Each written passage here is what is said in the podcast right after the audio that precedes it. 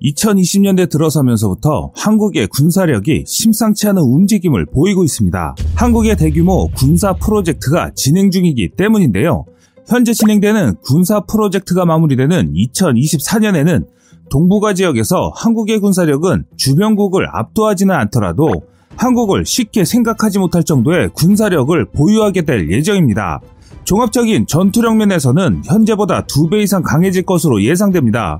오늘은 한국이 진행하고 있는 군사 프로젝트인 한국의 국방중기계획에 대해서 알아보겠습니다. 꺼리튜브 영상에서 자주 사용하는 단어가 있습니다. 바로 이공이공 이공이사 국방중기계획이라는 단어입니다. 자주 듣기는 했지만 정확히 어떤 것인지 아시는 분은 그리 많지 않을 것이라 생각되는데요. 국방중기계획이라고 하니까 계획은 계획인데 무슨 계획인지는 모르고 개념만 알고 계시는 분들이 많으십니다. 우선 한국의 국방중기 계획의 큰 틀은 이렇습니다. 국방부에서 발표한 계획은 크게 일구삼삼 국방기본정책서와 국방계획 이 점 영 기본계획서에서 제시하고 있는 것을 연도별로 쪼개서 진행하는 것이 국방중기계획의 큰 틀이라고 생각하시면 되는데요. 여기에는 전방위 안보위협의 주도적 대응이 가능한 군을 만드는 방법과 첨단 과학기술 기반에 정의화되고 선진화된 한국에 걸맞는 군 목표를 실제로 구현하는 것에 중점을 둔 운영계획입니다. 또한 국방예산과 스마트 정예강군 육성과 국익을 지키는 강한 외교 등 전방위적인 계획안이라고 생각하시면 이해하시기 편하실 것 같습니다. 우선 현재 진행되고 있는 이공이공 이공이사 국방중기계획의 대표적인 것이 한국군 전체 전력 증강입니다. 에프 삼십오 에이 같은 핵심 무기체계를 보강하고 한국형 전투기 및 핵심 개발 등 첨단 무기의 국산화를 위해 알 앤 디 사업에 투자하여 보다 강인한 군을 만드는 것을 목표로 하고 있습니다. 여기에는 북한의 군사력에 대응하는 부분도 포함되어 있습니다. 북한은 대남 타격용 단거리 발사체 삼 종 세트를 개발하는 등 한층 고도화된 북한 위협에 대응하기 위해 레이더와 요격 무기를 확충하는 내용도 이공이공 이공이사 국방중기계획에 포함되어 있습니다. 북한 전력망을 무력할 수 있는 전자기파 이 엠 피탄 등 비살상 전략무기도 이천이십 년대 말까지 개발해 배치하기로 했는데요. 국방부는 국방중기계획에서 향후 오 년간 이백구십조 원을 들여 안보를 위협하는 대비책 마련 등에 나서겠다고 밝혔습니다. 이번에 국방부가 발표한 이공이공 이공이사 국방중기계획이 완료되는 시점인 이천이십사 년 이후에는 한국군 핵심 군사 능력이 기존과는 다르게 비약적으로 강력해질 것이라는 평가가 나오고 있는 가운데 한국이 추진하고 개발하는 것이 어떤 것인지 꺼리튜브에서 알차게 준비했습니다. 국방중기계획은 오 년 단위로 수립됩니다. 이번 중기계획은 오 년간 무기개발과 도입, 국방운용 등에 대한 청사진을 담고 있는데요. 특히 이번 중기계획은 오는 이천이십이 년으로 예상되는 전작권 전환 시기와 맞물려 더욱 주목을 받고 있습니다. 국방부는 올해부터 오 년간 북한 핵과 대량 살상무기인 더블유 엠 디 위협대응 전략 확보에 삼십사조 원을 투입하는 계획을 세웠으며 한반도 전구 감시 정찰 능력 개선을 위해 이천이십삼 년까지 군 정찰 위성 다섯 기를 전력화하기로 했습니다. 사업비 일조 이천억 원을 투입해 영상 레이더, 전자광학, 적외선 위성 등 다섯 기를 확보하는 사업이 추진 중입니다. 또한 사업 종료 목표 연도가 이천이십사 년에서 일 년 단축됐는데요. 북한이 최근 고체 연료 방식의 단거리 탄도미사일 개발에 잇따라 성공하고 이동식 미사일 발사 차량인 텔 등의 위협이 부각된 데 따른 것으로 한국의 군사력 증강이 더욱 시급해졌기 때문이죠. 반면 우리 옆나라 일본은 한국과 다르게 아이 에스 알 적외선 영상 위성 일곱 기를 보유하고 있기 때문에 한국은 정찰 위성 사업을 더욱 적극적으로 진행하고 있습니다. 일본이 한국보다 정찰 위성의 개발이 빠른 것은 고체 연료 발사체에 대한 제한이 없기 때문입니다. 한국은 액체 연료에 대한 제한은 어느 정도 제약은 풀렸으나 아직까지 고체 연료에 대한 제한 사항은 남아있는 상황입니다. 동일한 조건에서 고체 연료 추진체가 액체 연료 추진체 대비 삼분의 일 가격으로 운영이 가능합니다. 이는 한국이 액체 연료 발사체 한 기를 만들 때 일본은 세 기를 만들 수 있다는 것입니다. 이뿐만이 아닙니다. 개발비 또한 고체 연료 추진체는 간단하고 비용도 액체 연료보다 저렴합니다. 이런 상황에서 한국은 다른 주변국 대비 발사체 개발에 대한 어려움이 있는 상황인데 현재 한국이 할 수 있는 방법으로 군사력을 증강시키는 것입니다. 한편 유사시 북한의 전력 시스템을 무력화하는 이 엠 피 정전탄, 전자기 펄스탄의 국내 개발도 추진 중입니다. 요즘 한국뿐만 아니라 국내 세계 많은 국가들이 가장 관심을 끈 것은 북한의 단거리 미사일 위협에 대응할 방패 확충안이라고 할 수 있습니다. 그중 한국형 미사일 방어체계인 케이엠디와 관련해서 국방부는 북한의 신형 탄도미사일을 전방위로 탐지하는 능력을 높이기 위해 탄도탄 조기경보 레이더를 확충하기로 했는데요.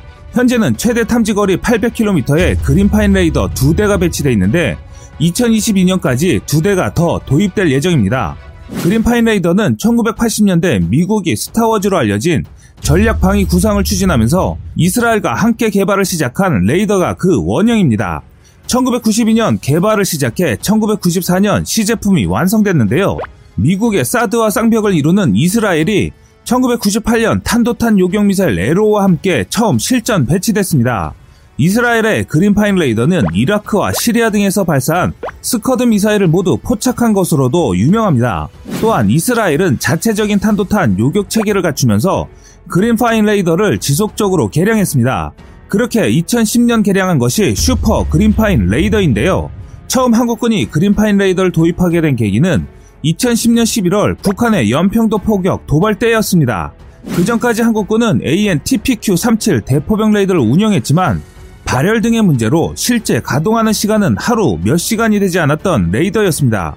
천구백구십사 년부터 천구백구십육 년까지 대한민국 국방부는 에이엔 티피큐 삼십칠 레이더를 수입했는데요.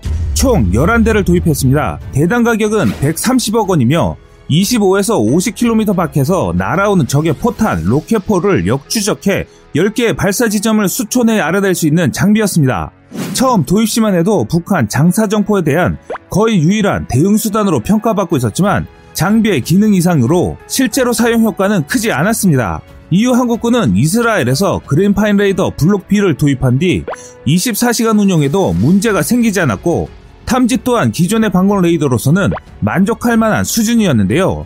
이번에 방사청이 도입하기로 한 레이더는 블록 비와 마찬가지로 슈퍼 그린파인 레이더라고도 불리며 탐지 거리는 최대 구백 킬로미터에 달하는 것으로 알려져 있습니다. 또한 대공방어 체계로 패트리엇 피에이씨 쓰리 미사일과 중거리 지대공 미사일 철매이를 성능 개량하고 장거리 지대공 미사일을 개발해 배치하면 하층, 중층, 복합 케이엠디 체계가 구축될 예정입니다. 또한 북한의 미사일 발사 움직임 등을 밀착 감시할 수 있는 군 정찰위성 다섯 기는 이천이십삼 년까지 전력화될 예정입니다. 현재 우리 군에는 정찰위성이 없어 미국에 의존하고 있는 실정인데요. 한국군은 한국형 발사체 누리호를 통해 적에도 정찰위성과 차세대 중형위성을 발사할 예정입니다. 인공위성 한 기 발사에만 약 이조 원이 투입되는 대형 프로젝트입니다. 적에도 정찰위성 사업은 일점오 톤급 위성을 지구 상공 적외도인 육백에서 팔백 킬로미터에 올려놓는 임무를 맡았는데요. 여기에 더욱 의미가 있는 것은 기체 내에 들어가는 모든 기술이 한국의 자체 기술로 진행되고 있다는 것입니다. 인공위성을 발사할 때 사용되는 가장 핵심 기술인 발사체인 누리호는 일에서 삼 단 로켓 모두 우리 기술을 적용한 최초의 발사체인데요. 칠십오 톤급 액체 엔진 네 개를 묶은 일 단, 칠십오 톤급 액체 엔진 한 개로 이루어진 이 단, 칠 톤급 액체 엔진 한 개인 삼 단으로 구성되어 있습니다. 연소할 때 발생되는 문제 중 하나가 엔진 온도가 섭씨 삼천 도 이상으로 올라가는 것이 문제였습니다. 이를 문제없이 발사하기 위해서는 섭씨 이천 도 이상을 견디는 소재 개발이었습니다. 이 소재는 국가 기밀 중 하나로 돈으로도 살 수가 없는 기술 중 하나입니다. 그런데 작년에 한국이 독자 기술로 개발한 섭씨 이천 도씨까지 견디는 소재를 개발했습니다. 현재는 개발뿐만 아니라 최종 안정성 테스트를 하고 있는 상황입니다. 그렇기 때문에 현재 한국의 정찰위성 개발 사업은 순조롭게 진행되고 있습니다. 또한 이천십오 년부터 개발해온 차세대 중형위성 일 호도 올해 하반기 러시아 소유스 발사체에 실려 우주로 떠날 예정입니다. 위성은 탑재체 종류에 따라 플랫폼 설계가 완전히 달라지는데요. 차세대 중형위성 사업은 탑재체 종류에 상관없이 작동할 범용 플랫폼을 구축하는 사업입니다. 이는 한국이 앞으로 사용할 다목적 위성으로서의 기틀이 되는 중요한 사업입니다. 차세대 중형위성 일 호는 특정 지역 촬영 시간이 항상 같은 태양동기 원궤도의 고도 사백구십칠 킬로미터에서 사 년간 임무를 수행할 예정입니다. 지구 밖에서 흑백 영점오 미터, 컬러 이 미터급 해상도를 갖춘 광학 카메라를 장착하고 한 번에 십이 킬로미터 관측폭을 지녔기 때문에 한국이 진행 중인 차세대 중형 위성 발사가 성공하면 미국 첩보 영화에서 많이 나온 인공위성 영상 장면을 미국 영화가 아닌 한국 영화에서 태극기를 달고 있는 한국의 정찰 인공위성이 영상을 탐색하는 장면을 볼 수가 있을 것입니다. 또한 내년 하반기엔 아리랑 육 호, 칠 호 발사도 예정되어 있습니다. 아리랑 육 호는 태양동기 궤도 오백오 킬로미터에서 한반도 지상과 해양 관측 임무를 맡고, 아리랑 칠 호는 국가안보와 관련된 지역을 선별해 관측하는 초고해상도 위성으로 알려져 있습니다. 이뿐만이 아닙니다. 해상에서의 전력 증강도 눈에 띌 만큼 강력해지고 있습니다. 북한이 발사한 미사일 궤적을 포착하는 핵심 전력인 이지스함도 세 척을 추가 건조해 이천이십 년대 말까지 순차 배치할 예정인데요. 현재 군은 세 척의 이지스함을 보유하고 있지만 정비와 훈련에 각각 한 척씩 투입되면 실제 작전에는 한 척만 주력으로 투입될 수 있어 감시공백 우려가 제기돼왔다고 지난 꺼리튜브에서 알려드렸습니다. 하지만 지속적으로 차세대 고속정, 차세대 구축함, 차세대 미니 이지스함들을 순차적으로 건조하고 있는 상황입니다. 한국의 차기 이지스함 세 척이 구축되는 이천이십 년 말에는 한국의 해상력은 지금보다 이 점 오 배 더욱 강력해진다는 것이 군 전문가들의 의견입니다. 또한 세계에서 알아주는 전자강국인 한국이 이엠피탄 개발을 완료했는데요.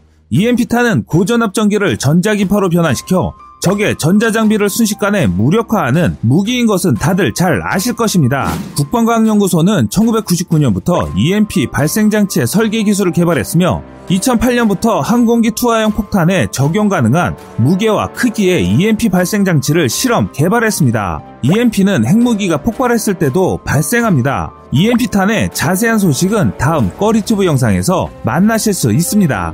또한 유사시 정육상지역 표적을 지원 타격하는 임무를 수행하는 합동 화력함 건조 계획도 세계 처음으로 반영됐습니다.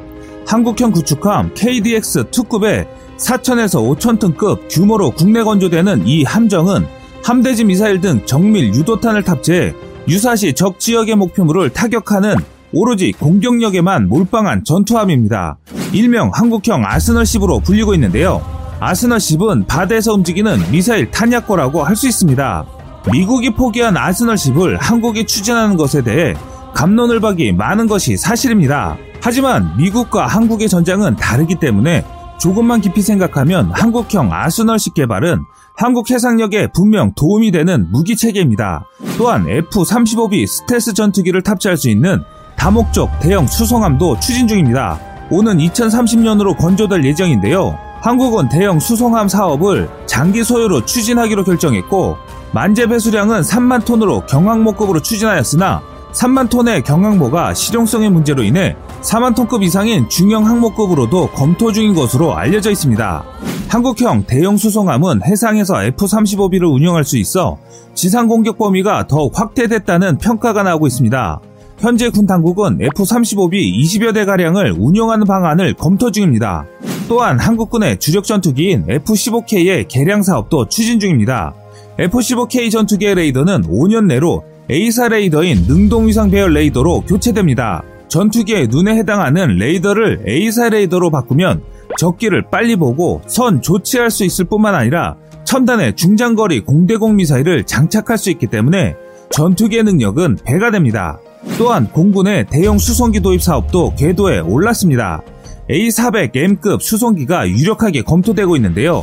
현재 진행 국가인 스페인은 최근 자국의 에이 사백 엠 수송기 네 대에서 여섯 대를 한국에 판매하고, 한국의 케이티 일 기본훈련기 삼십여 대와 티 오십 고등훈련기 이십여 대를 구매하는 막교환 거래 방안을 제의한 바 있습니다. 국방부와 방사청은 현재 이 제안을 검토 중인 것으로 알려져 있습니다. 이와는 별개로 국방부는 병력 감축과 부대 규모 감소에 따른 대책으로 지상군의 재래식 무기체계를 첨단 무기체계로 바꾸는 작업도 진행 중입니다.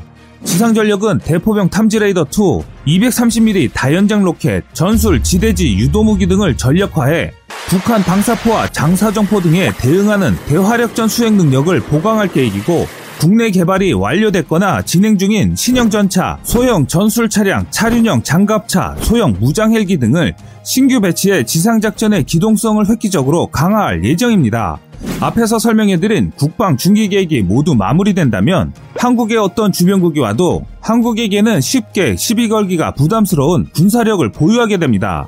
현재 한국은 군사력의 위치는 주변국들이 만만히 볼 수밖에 없는 상황입니다. 하지만 짧게는 사 년, 길게는 십 년 이내에 한국이 진행하고 있는 국방중기 계획이 완료되는 시점에는 주변국들도 한국을 쉽게 생각하지 못하는 그런 강력한 나라로 발전해 나갈 것입니다. 지금까지 세상의 모든 이야기거리를 얘기하는 꺼리튜브였습니다. 시청해주셔서 감사합니다.